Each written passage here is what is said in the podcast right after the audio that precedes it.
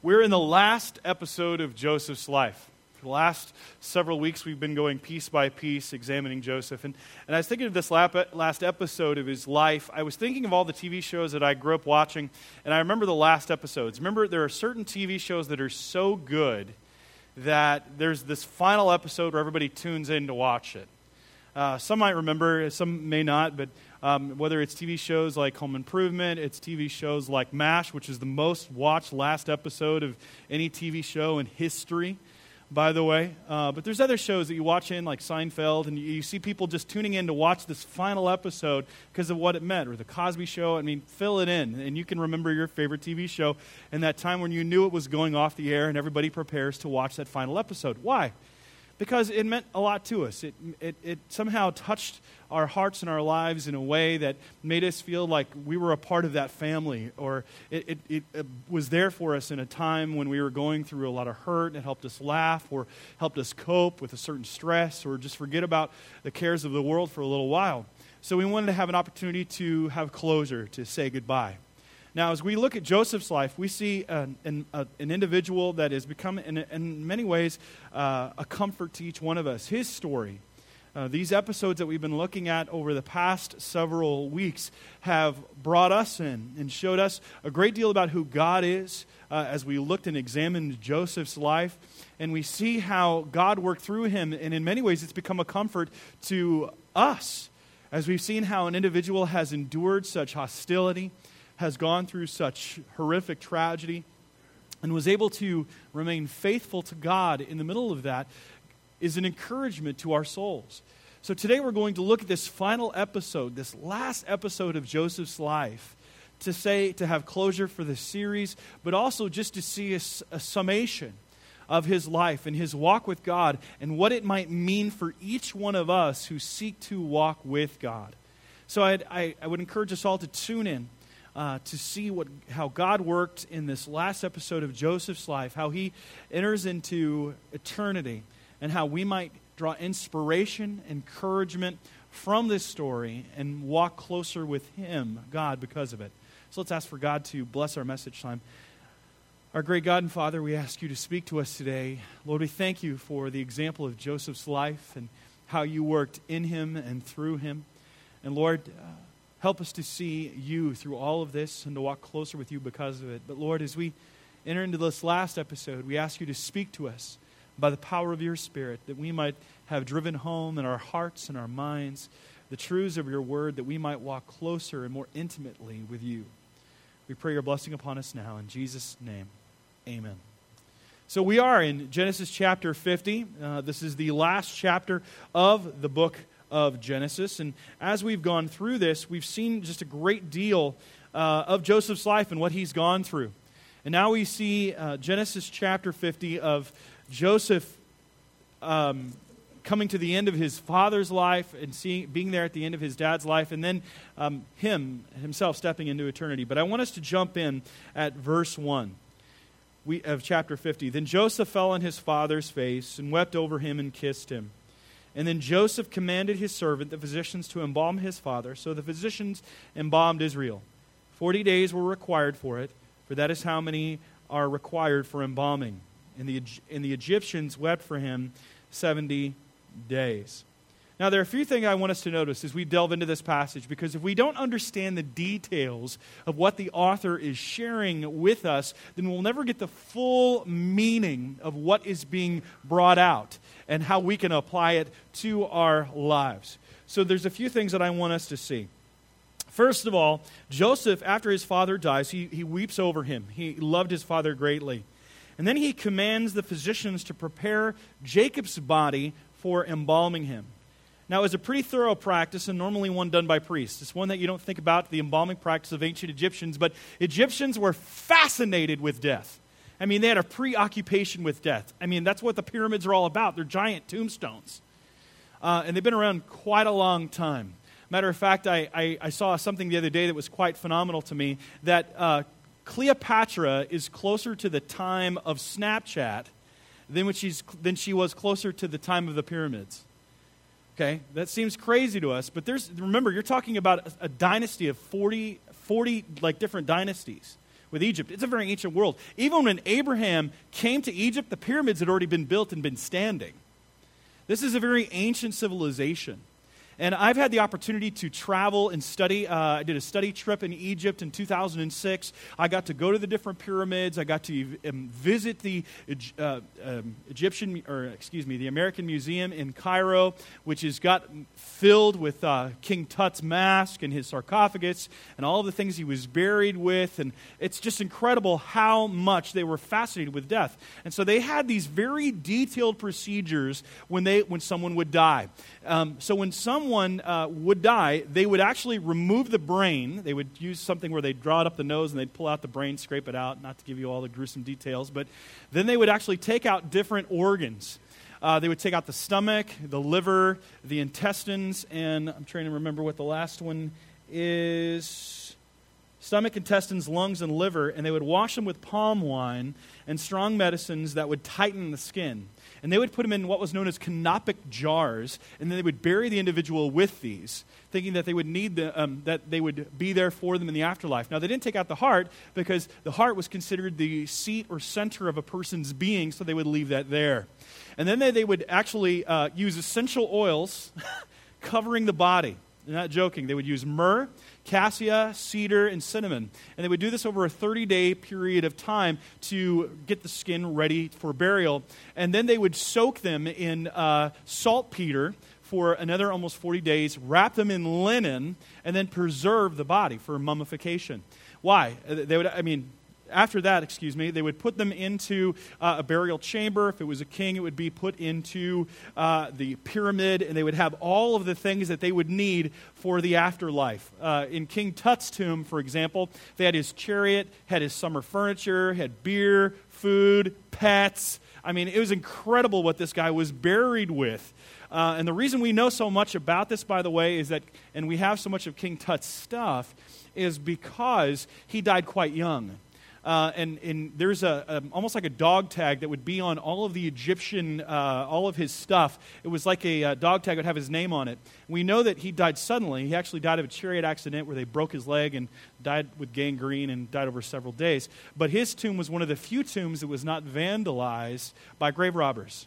And he died quickly, so quickly that they didn't have all of the stuff ready for him, that they had to use his father's stuff and shoved it in the tomb so he would be ready for the afterlife.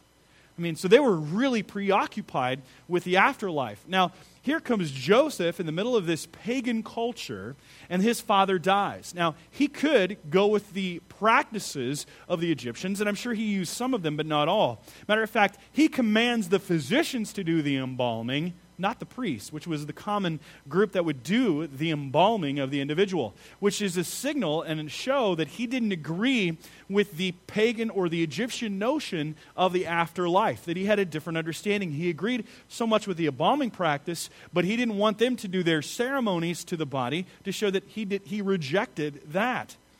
And as his father is then prepared for burial, uh, he, he then says, uh, comes to Pharaoh and he says, or he sends a messenger to Pharaoh uh, after this 70 days of weeping was done. Uh, it says he, he spoke to the household of Pharaoh in verse 4, saying, if, if now I have found favor in your eyes, please speak in the ears of Pharaoh, saying, My father made me swear, saying, I am about to die. In my tomb that I hewed out for myself in the land of Canaan, there you shall bury me. Now, therefore, let me please go up and bury my father, then I will return. And Pharaoh answered, Go up and bury your father as he made you swear. So Joseph went up to bury his father, which is, it, it, there's a lot of details here that we might miss. I actually want to go back for a moment. Uh, in verse 3, it says, 40 days were required for the embalming procedure. That is how many were required for embalming. And the Egyptians wept for him in those 70 days. Now, it's incredible. Uh, the Israelites would customary weep for a person for seven or sometimes 30 days, but here the Egyptians are weeping for 70 days, which was a sign of great esteem for him. If he had been a king, a pharaoh, it would have been 72 days. So here, he's showing that he has great favor in the sight of the Egyptians. Joseph does, and so does Jacob because of his relationship with Joseph. Now, what can we draw from that? What is God trying to show us? Is that there is a favor that only God can provide. When we are living our life for God, He then helps us to have favor in the sight of the world when we are living in a way that is honoring to Him. Now, We will have enemies. We will be persecuted. But, but there are opportunities when people see Christ in us, they see how we live our lives, that there will be a favor that is brought out through our lives. We see that with Joseph. Joseph honors God. He is then persecuted, in essence, by his brothers. He's sent into slavery. He goes into Potiphar's house, and he has favor in the sight of Potiphar. He works his way up to become the head steward. Falsely accused, we know the story he, uh, of rape. He is then put into prison. And where does he get favor then? In the eyes of the prison warden. So he gets this favor that God is providing for him as he is living his life under the sovereignty of God, living a life of integrity, and God becomes his defender and his advocate. In this last episode of Jacob's life, we can see an incredible favor that only God can provide. Now, his life is an example for us to learn from. And we can see that it requires us to help those around us. That's what Joseph did. He helped those around him. Even though Joseph was in all of these difficult situations, he stayed faithful to the Lord his God. He didn't despair, he didn't give up. He didn't just say, I mean, not care about the world or shut them out. He kept doing what he knew was right. Even when his family betrayed him, even when Potiphar's wife lied about him, even when the cupbearer forgot him. What did he do? Did he throw a pity party? Did he just sit there and say, The world is against me and give up? Did he turn to all kinds of sin? No. He continued being faithful to the Lord his God. He could have refused to work for his unbelieving bosses, but he didn't. He sought to help those around him. In the book of Jeremiah, when the Israelites were in captivity in Babylon, God says this to the Israelites in Jeremiah chapter 29, verse 4 through 7. Thus says the Lord of hosts the God of Israel, to all the exiles whom I have sent into exile from Jerusalem to Babylon. Build houses and live in them, plant gardens and eat their produce. Take wives and have sons and daughters. Take wives for your sons and give your daughters in marriage, that they may bear sons and daughters. Multiply there and do not decrease. But seek the welfare of the city where I have sent you into exile, and pray to the Lord on its behalf, for in its welfare you will find your welfare. Now, why do I bring that up? I bring that up because we, in many ways, are in exile now. This is not our home. And many of us think that if we live for have ungodly bosses or an ungodly person we don't think is worthy of our honor, we have this way of lambasting them, criticizing, not giving our best. But God is saying that in this unbelieving world, which we are finding ourselves, just like the Israelites found themselves in an unbelieving world in Babylon, and just as Joseph found himself in the unbelieving world of Egypt, we are to do our best and seek the best for those that we find ourselves working under and working around and working with as Christians, especially in the United States of America, we have this, this notion at times that if a person's unworthy of our honor, we don't give it and we won't give our best. But here, we see people that are complete unbelievers that Joseph is working for, and he's still doing his best. Daniel did the same thing as he is there. We see example after example within Scripture. We're to honor those whom honor is due. We're to do our best, even if they're unbelievers, even if they're adulterers, even if they're blasphemers, even if they worship a false God. We're to still do our best because ultimately we're working for God, not for men. We need to remember that. We need to be able to help those around us, to seek their betterment, their welfare. That's why we saw in that passage, as God said to Israel through Jeremiah, for in their welfare you'll find your welfare. The Israelites could have went, "We're in exile, we're in Babylon. Who cares? Let's just give in and give up." And God says, "No. I don't want you to do that. I want you to do your best, even when you have unbelieving bosses." To do your best. So, we want to make sure that we are helping those around us just as Joseph did. He helped those in Potiphar's house. He didn't want to be there. He helped those in the prison, helping them out. And then what does he do? He ends up helping the entire nation of Egypt and then the, the lands surrounding it. That we must make sure that we are helping those around it. Now we get a further glance into Joseph's character. Look at verse 5 with me. My father made me swear. Joseph's right here saying, I am about to die in my tomb that I hewed out for myself in the land of Canaan. There you shall bury me. Now, he sends a messenger to Pharaoh. We don't know why he doesn't go into the presence of Pharaoh himself. He was the second most powerful man in all of Egypt, esteemed, probably the highest esteemed among all of Pharaoh's court or cabinet. Uh, it could be for ceremonial reasons. He didn't want to um, bring, uh, desecrate himself or make himself impure. We don't know exactly. But he sends this messenger to Pharaoh. And he, he tells Pharaoh this He goes, I made my father a promise. I swore that I would do something, and that would be return his body to Canaan. In the ancient world, one's word was important. In our age, words mean nothing. When someone makes a promise and follows through with it, we're surprised, especially our politicians. Joseph was a man of his word and kept his commitments. And for us to put ourselves in a position for God to grant us this favor, we have to hold fast to our commitments. Hold fast to our commitments, what we commit ourselves to. As we see in Psalm chapter 15, verse 1 through 5 Who may worship in your sanctuary, Lord? Who may enter in your presence on your holy hill? Those who lead blameless lives and do what is right, speaking the truth from sincere hearts. Those who refuse to gossip or harm their neighbors or speak evil of their friends. Those, those who despise flagrant sinners and honor the faithful followers of the Lord and keep their promises even when it hurts.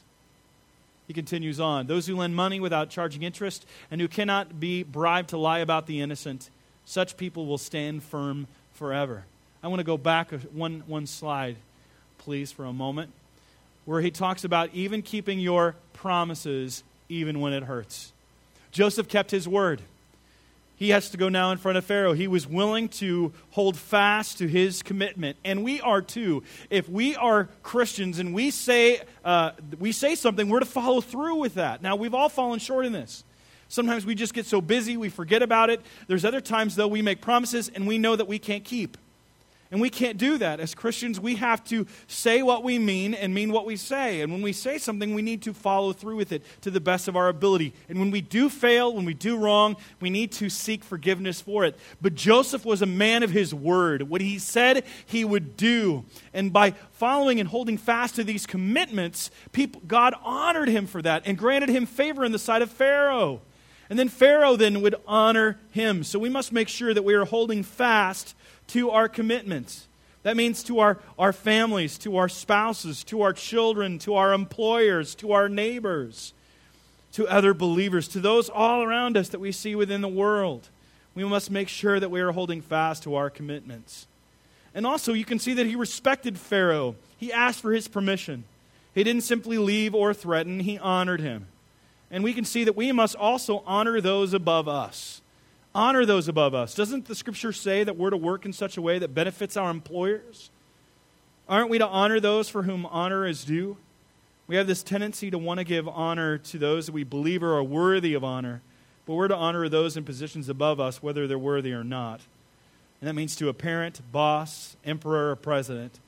We must still show honor whether we want to or not, because that is pleasing to God because of how Joseph treated those around him. He put himself in a position whereby God grants him favor in the sight of others, and one need only look at the vast parade of officials that accompanies him to see how much they admired and revered him because he was a man of integrity. And then to see how they mourned for Joseph was so startling that the Canaanites who lived nearby took note of it. Notice this, verse 7 in chapter 50. So Joseph went up to bury his father. With him went all the servants of Pharaoh, the elders of his household, and all the elders of the land of Egypt, as well as the household of Joseph, his brothers, and his father's household. Only their children, their flocks, and their herds were left, up, left in the land of Goshen. And there went up with him both chariots and horsemen. It was a very great company. When they came to the threshing floor of Atad, which is beyond the Jordan, they lamented there with a very great and grievous lamentation. And he made a mourning for his father seven days. When the inhabitants of the land, the Canaanites, saw the mourning on the threshing floor of Atad, they said, This is a grievous mourning by the Egyptians. Therefore, the place was named Abel Mizraim. It is beyond the Jordan. See, all of these officials came up because they honored Jacob, but they were really honoring Joseph. That's who their relationship was with.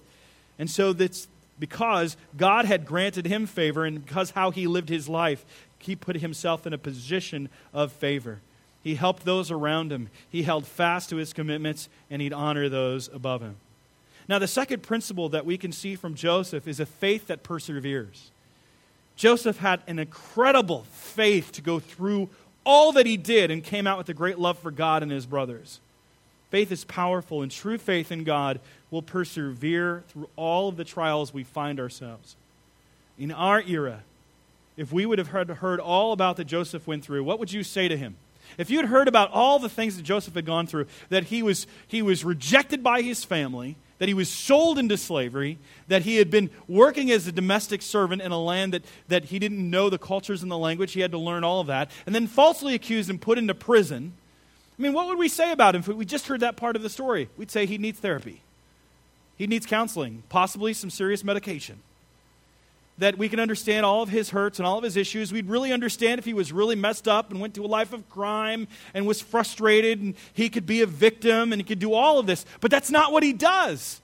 He continues his hope and keep, keeps his faith and eye on God through the middle of all these things. He has a persevering and an amazing faith.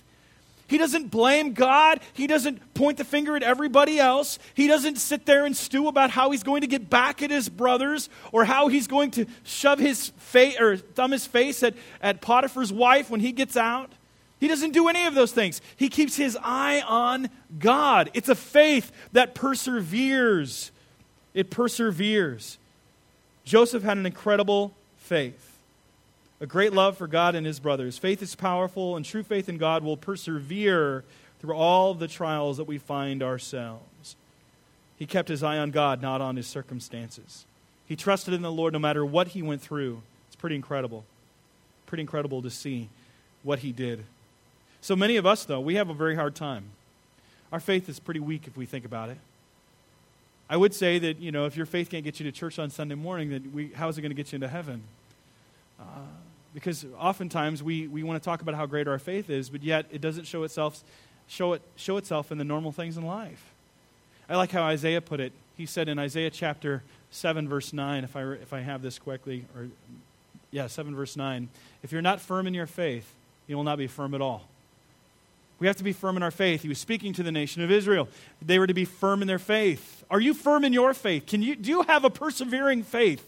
Or is it always dependent upon the circumstances? Is it always dependent upon your emotions and, and how things are going externally in your life? Because that's not real faith.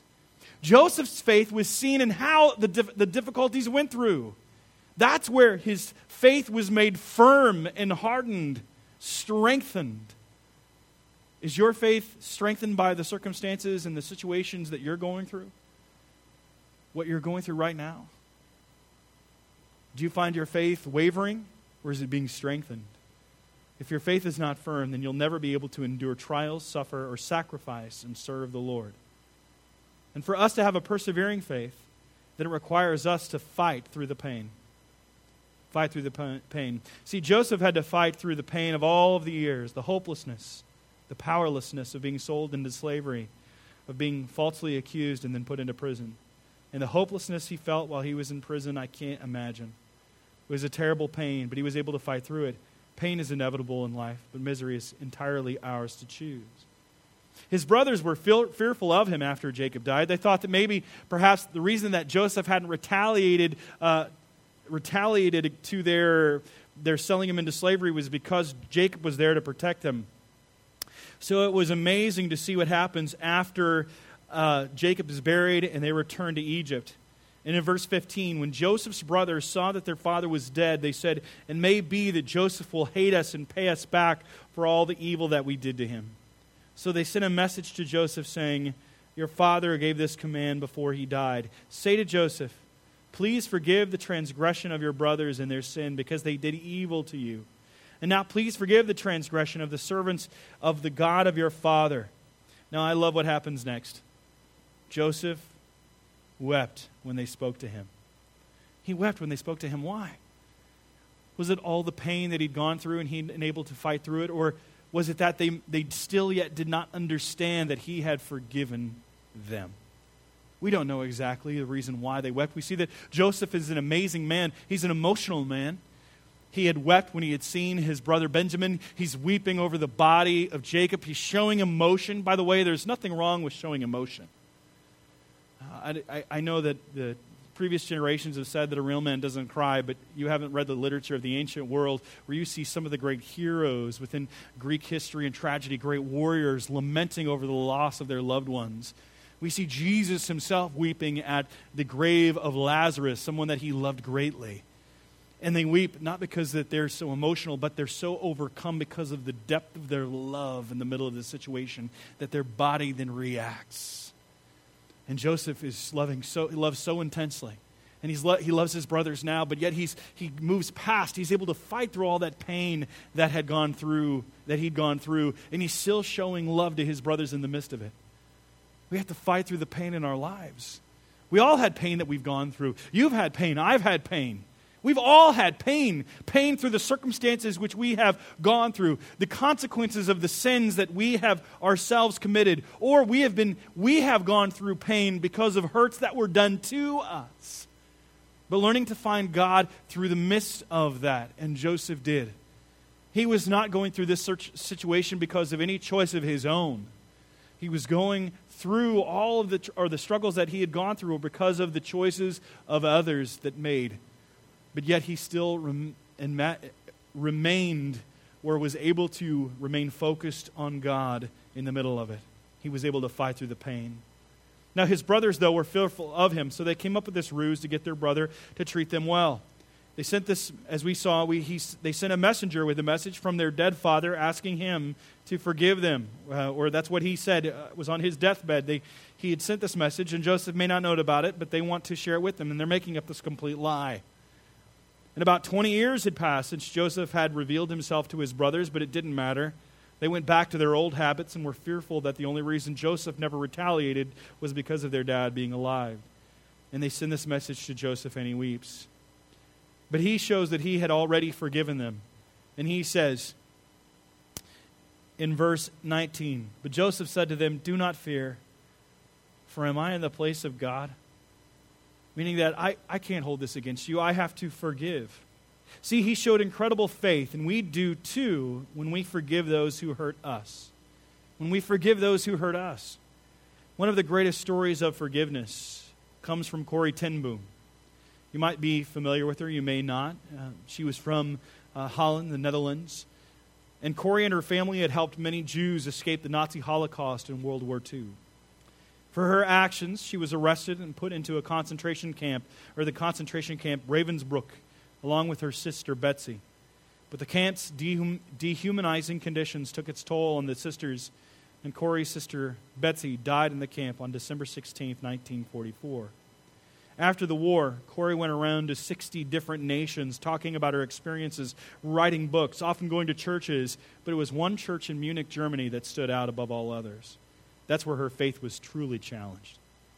See, it was in a church in Munich that she says, I saw him. He was balding, heavy set man. He had a gray overcoat, brown felt hat clutched between his hands. People were filling out of the basement room where she had just spoken, moving along the rows of wooden chairs to the door at the rear. It was 1947, and I had come from Holland to defeated Germany with the message that God forgives. So this is fresh. Think about this. Her sister died December 16, 1944. She'd been in a concentration camp herself. The war ends in June of 1945. It's just two years later, three years after her sister died, probably two and a half years. Still very fresh. And yet, here it was, 1947, and she came from Holland to this defeated Germany with the message that God forgives. And it was the truth they needed most to hear in that bitter, bombed out land. And I gave them my favorite mental picture Maybe because the sea is never far from a Hollander's mind. She says, I like to think that that's where forgiven sins were thrown. When we confess our sins, she said, I, she goes, I said, God cast them in the deepest ocean, gone forever. The solemn faces stared back at me, not quite daring to believe. There were never questions after a talk in Germany in 1947. People stood up in silence, and in silence collected their wraps, and silence left the room. And that's when I saw him working his way forward against the others. One moment I saw the overcoat and the brown hat, the next a blue uniform and a visored cap with a skull and crossbones. She has a flashback. It came back with a rush. The huge room with its harsh overhead lights, the pathetic pile of dresses and shoes in the center of the floor, the shame of walking naked past this man. I could see my sister's frail form ahead of me, ribs sharp beneath the parchment skin. Now he was in front of me, hand thrust out. A, fr- a fine message, Fräulein. How good it is to know that, as you say, all our sins are at the bottom of the sea. And I, who had spoken so glibly about forgiveness, fumbled in my pocket, but rather than take that hand. He would not have remembered me, of course. How could he remember one prisoner among the thousands of women? But I remembered him. And the leather crop swinging from his belt, I was face to face with one of my captors, and my blood seemed to freeze. He says, You mentioned Ravensbrück in your talk. I was a guard there. She says he didn't remember me. But he goes on, But since that time, he went on, I've become a Christian. I know that God has forgiven me for the cruel things I did there, but I would like to hear it from your lips as well, Fräulein. Again, the hand came out. Will you forgive me? What would you do? Let me ask you that. We're great at talking about forgiveness in the theoretical. But think about the person that harmed you the most in your life or harmed someone that you loved. or even took the life of the one that you loved? What do you do? See, that's where our faith becomes real. It's in the circumstances of life. It goes beyond the theoretical, it goes beyond this message, and it goes into the very foundation of our life and the experiences that we have.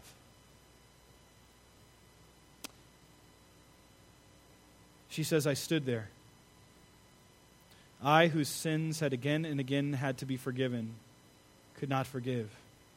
Betsie had died in that place. Could he erase her slow, terrible death simply for the asking? It could not have been many seconds that he stood there, hand held out, but to me it seemed like hours as I wrestled with that most difficult thing I'd ever had to do. But I had to do it. I knew that. The message that God forgives has a prior condition that we forgive those who have injured us. As the Lord prayer says, whereas Jesus said, if you do not forgive men their trespasses, neither will your Father in heaven forgive yours. I knew it not only as a commandment of God, but as a daily experience. Since the end of the war, I had a, had a home in Holland for victims of Nazi brutality. Those who were able to forgive their former enemies were able also to return to the outside world and rebuild their lives no matter what the physical scars were. Those who nursed their bitterness remained invalids. It was as simple and as horrible as that. And as I stood there with the coldness clutching my heart, what do I do? But forgiveness is not an emotion. I knew that too. Forgiveness is an act of the will, and the will can function regardless of the temperature of the heart. Help! I prayed silently. I can lift up my hand I can do that much. God, you supply the feeling. And so, woodenly, mechanically, I thrust my hand in the one stretched out to me. And as I did, an incredible thing took place. The current started in my shoulder, raced down my arm, sprang into our joined hands. And then this healing warmth seemed to flood my whole being, bringing tears to my eyes. I forgive you, brother, I cried with all my heart. For a long moment, we grasped each other's hands, the former guard and the former prisoner. I had never known God's love so intensely as I did then. That's forgiveness. That's what we need to do. Joseph could forgive his brothers. God calls us to forgive those who hurt us. Who do you need to forgive? Who are you trying to hold in a prison of bitterness that you've constructed because you want them to suffer as much as you have? as you look through the bars at them and you hold them in this bitterness cage, or this cage of unforgiveness, and you look through the bars at them, I have to tell you something that the really the person's not in that, but you are. Those bars are yours. The only way to get rid of that and get out of that prison of bitterness is to put the key of forgiveness in. That's what lets you out. It's not they themselves that are in there, it's you and you are trying to construct it for them, but the reality is, is that you're the one in it. We are to forgive those who have hurt us. No matter what and how egregious it might be, we are to forgive them. Forgive them. Joseph forgave his brothers. Joseph's faith is, is and his perspective about the whole ordeal is incredible. He's able to see beyond what happened to him. he recognizes that God had put him in a position for such a time as this. Notice how he responds to his brothers in verse 19. But Joseph said to them, Do not fear, for I am in the place of God. As for you, you meant evil against me. But God meant it for good, to bring about that many people should be kept alive as they are today. So do not fear. I will provide for you and your little ones. Thus he comforted them and spoke kindly to them. He refuses to judge them because he's not God, but he notices that while his brother's actions were evil and meant for an evil purpose, God would use it and had used it, unbeknownst to them, for good, for the preservation of life for thousands. It's our faith. If our faith is to persevere, then we need to focus on God's purpose. God's purposes are often not easy to discern. We do not understand why we go through certain things, why someone we love dies, or why they endure a horrific tragedy. But God has a plan bigger and greater than our pain. God has a way of redeeming our pain to help us sympathize with others. I saw a movie a week ago called Noble. Anyone ever seen this movie? About a woman named Christina Noble. Fascinating story. Uh, the woman was born in December of 1944. Uh, she, she'd grown up in poverty in the middle of Ireland. Her mother ends up dying at the age of 10. And then uh, her father is a complete drunk. Uh, he spends all of the money that would be for food on his of getting totally wasted. And uh, they find out about this, this girl, and, and then she is placed in an orphanage and then falsely told that her siblings are dead and had died. And she grows up in this orphanage Finally, she, she ages out of the orphanage. Uh, she goes goes to work. She's end up being she's gang raped. She ends up being um, she ends up getting pregnant. Is forced to give up this child to adoption. She then marries, has three children, becomes the victim of domestic abuse, and ends up uh, leaving her husband. But God is speaking to her, and she continues having this dream in the early 1970s about Vietnam children and she feels like she's to go to Vietnam. She's to go to Vietnam. She shows up in Vietnam, not knowing what she's going to do. She's just walking around trying to figure out why she's there and why God brought her there. And she just decides one day she's going to go out on a walk and that God will show her. And as she does, she starts encountering these children that are orphans that had been left behind, that had been the children's that, children of, uh, of Vietnamese and American parents. Many of them had been deformed uh, by napalm and so on, and they just were left out in the middle of society. And then she ends up starting this group and, and starts working with an orphanage and starting a foundation. And now she, through her work, she has transformed the lives of 700,000 children. And her work is still going on today to spread to other countries. Why? Because of the hurt that she herself experienced. She said, I'd gone through all this and I wanted to help those who had gone through similar pain in their lives. She was redeeming her pain to help and reach out to those who were hurting, who had been abused, who had been victims, who had been rejected, who had been lied to. God had redeemed her pain.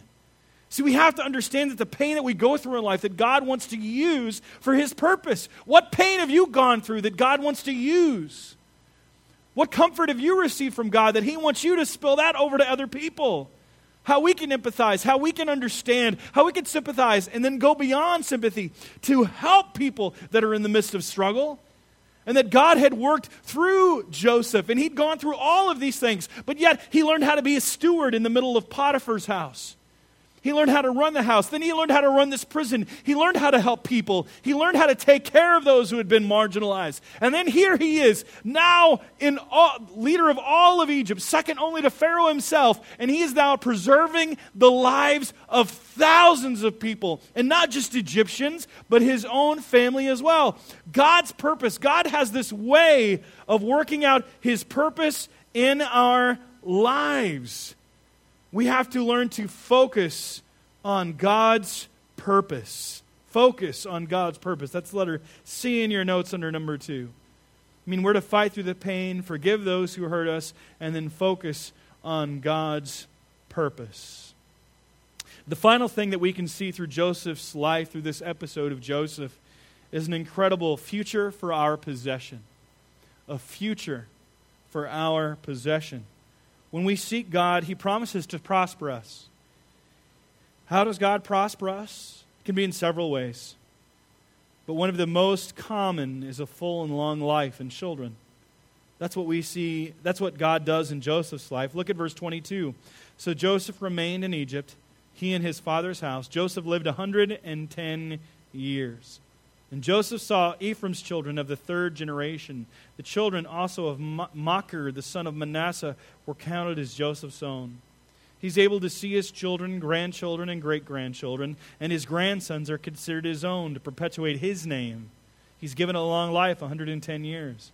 God had prospered him beyond money, He'd given him long life and a family. See, our future is often seen in our families. We can see this in scriptures such as Psalm 127, verse 3 through 5. Behold, children are a heritage from the Lord, the fruit of the womb a reward. Like arrows in the hand, hand of a warrior are the children of one's youth. Blessed is the man who fills his quiver with them. He shall not be put to shame when he speaks with his enemies in the gate. Or again in Proverbs 17:6, grandchildren are the crown of the aged, and the glory of children is their fathers. Children are one of the greatest blessings of God. And Joseph's family was especially blessed. Why are children such a blessing? And why do we have to remind ourselves that children are a blessing? Because they are to propagate the faith, expand the kingdom of God, and to act as our own legacies. God will prosper us when we trust in Him. He will establish our name and our families. But with Joseph, it went a bit further.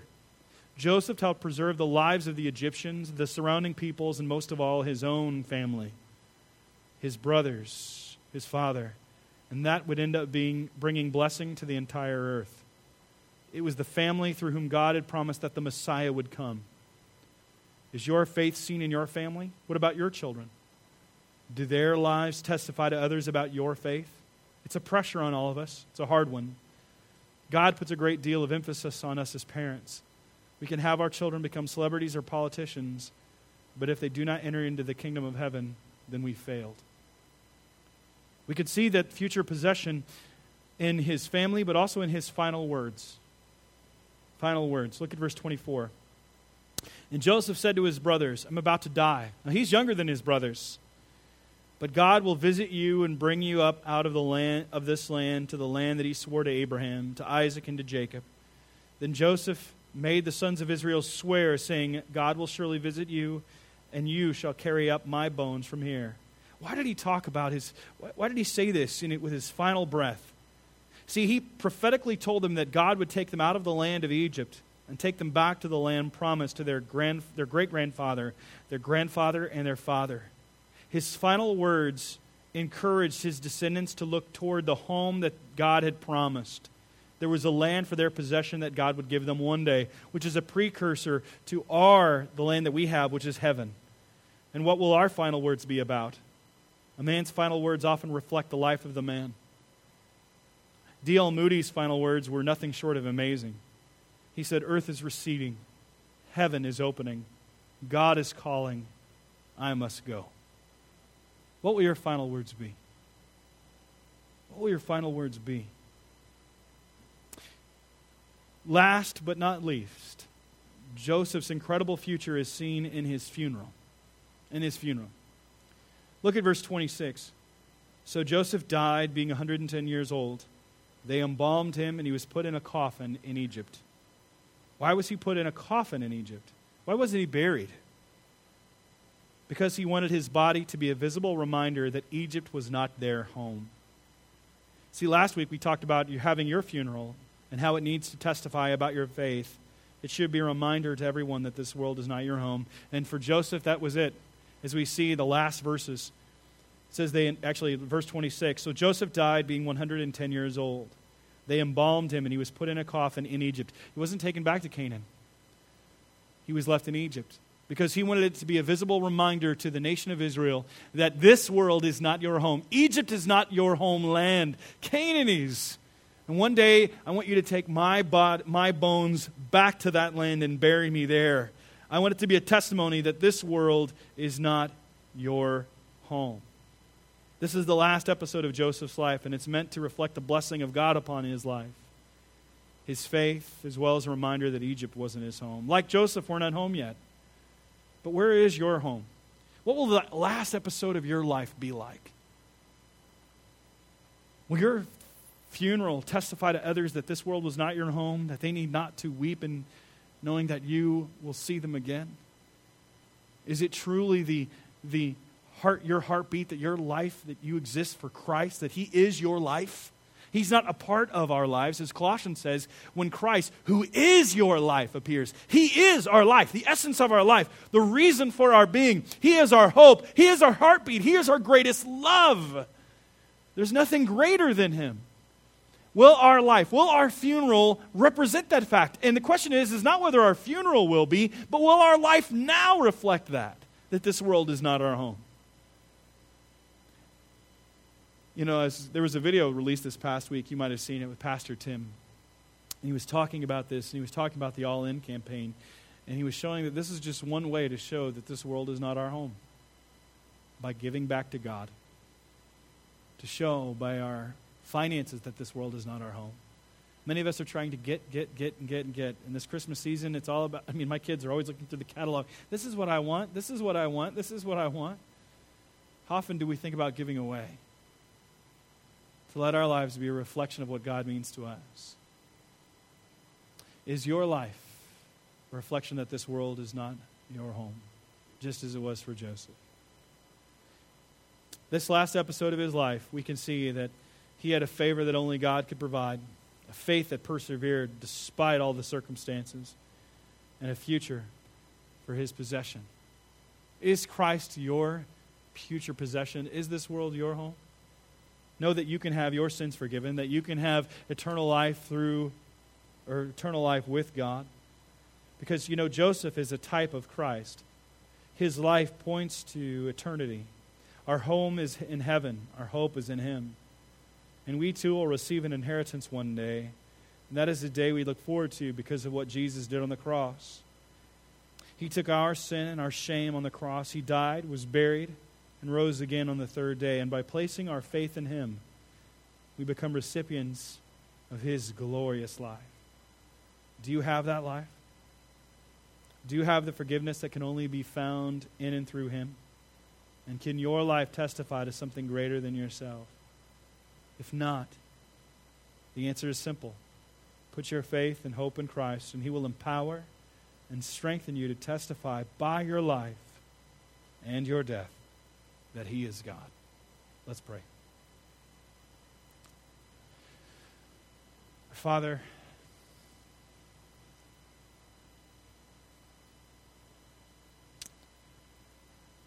words seem so insufficient to communicate the reality that is you, to communicate the hope that we have in you. To communicate or to understand that you are our highest aspiration, that you are our purpose, that you go beyond any pleasure that this world offers unto us. Lord, there is nothing that could that can satisfy us on this side of eternity except you. Lord, as your servant said, our hearts are restless till they find you, or do they find the rest in you?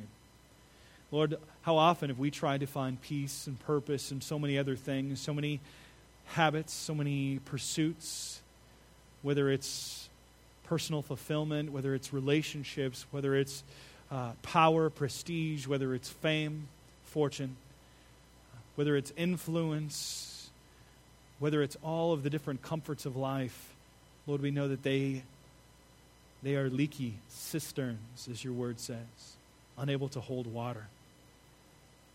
And Lord, we seek to return to you our first love. And may our lives truly begin to represent what you mean to us. And Lord, how much we value you. So, Lord, direct our lives, and may our lives now be a reflection of the life that we espouse and of the truths that we espouse that this world is not our home Lord, may we give sacrificially. May we give generously. May, give, may we give to the furtherance of your kingdom, not just, Lord, our, our, our money, but our very lives. May they reflect that you are God. Lord, help us to speak to other people. Help us to take risks for your kingdom.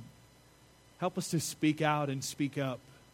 Help us to speak to those that we love that are doomed for hell.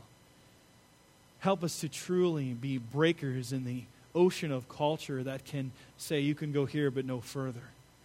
May we be steadfast, immovable, standing wholly upon your word, knowing that you alone are God. Lord, forgive us when we fail. Forgive us when we have turned away from our responsibilities, when we have given ourselves over to all kinds of pursuits and pleasures that are not of you. And Lord, may we turn back to you and receive the forgiveness that is found through your Son's death on the cross and his resurrection from the dead. And Lord, please have mercy upon us, and may our lives truly and accurately reflect back to you what you mean to us. Bless us, use us, and grow us. We pray this in Jesus' name. Amen.